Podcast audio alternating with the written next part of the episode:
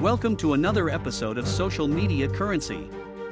Today's inspirational story comes from the book Think and Grow Rich, a classic written in 1937 by Napoleon Hill. Here we go. A long while ago, a great warrior faced a situation which made it necessary for him to make a decision, which ensured his success on the battlefield. He was about to send his armies against a powerful foe, whose men outnumbered his own.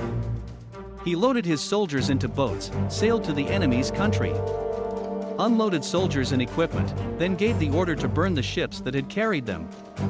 Addressing the men before the first battle, he said, You see the boats going up in smoke. That means that we cannot leave these shores. Unless we win.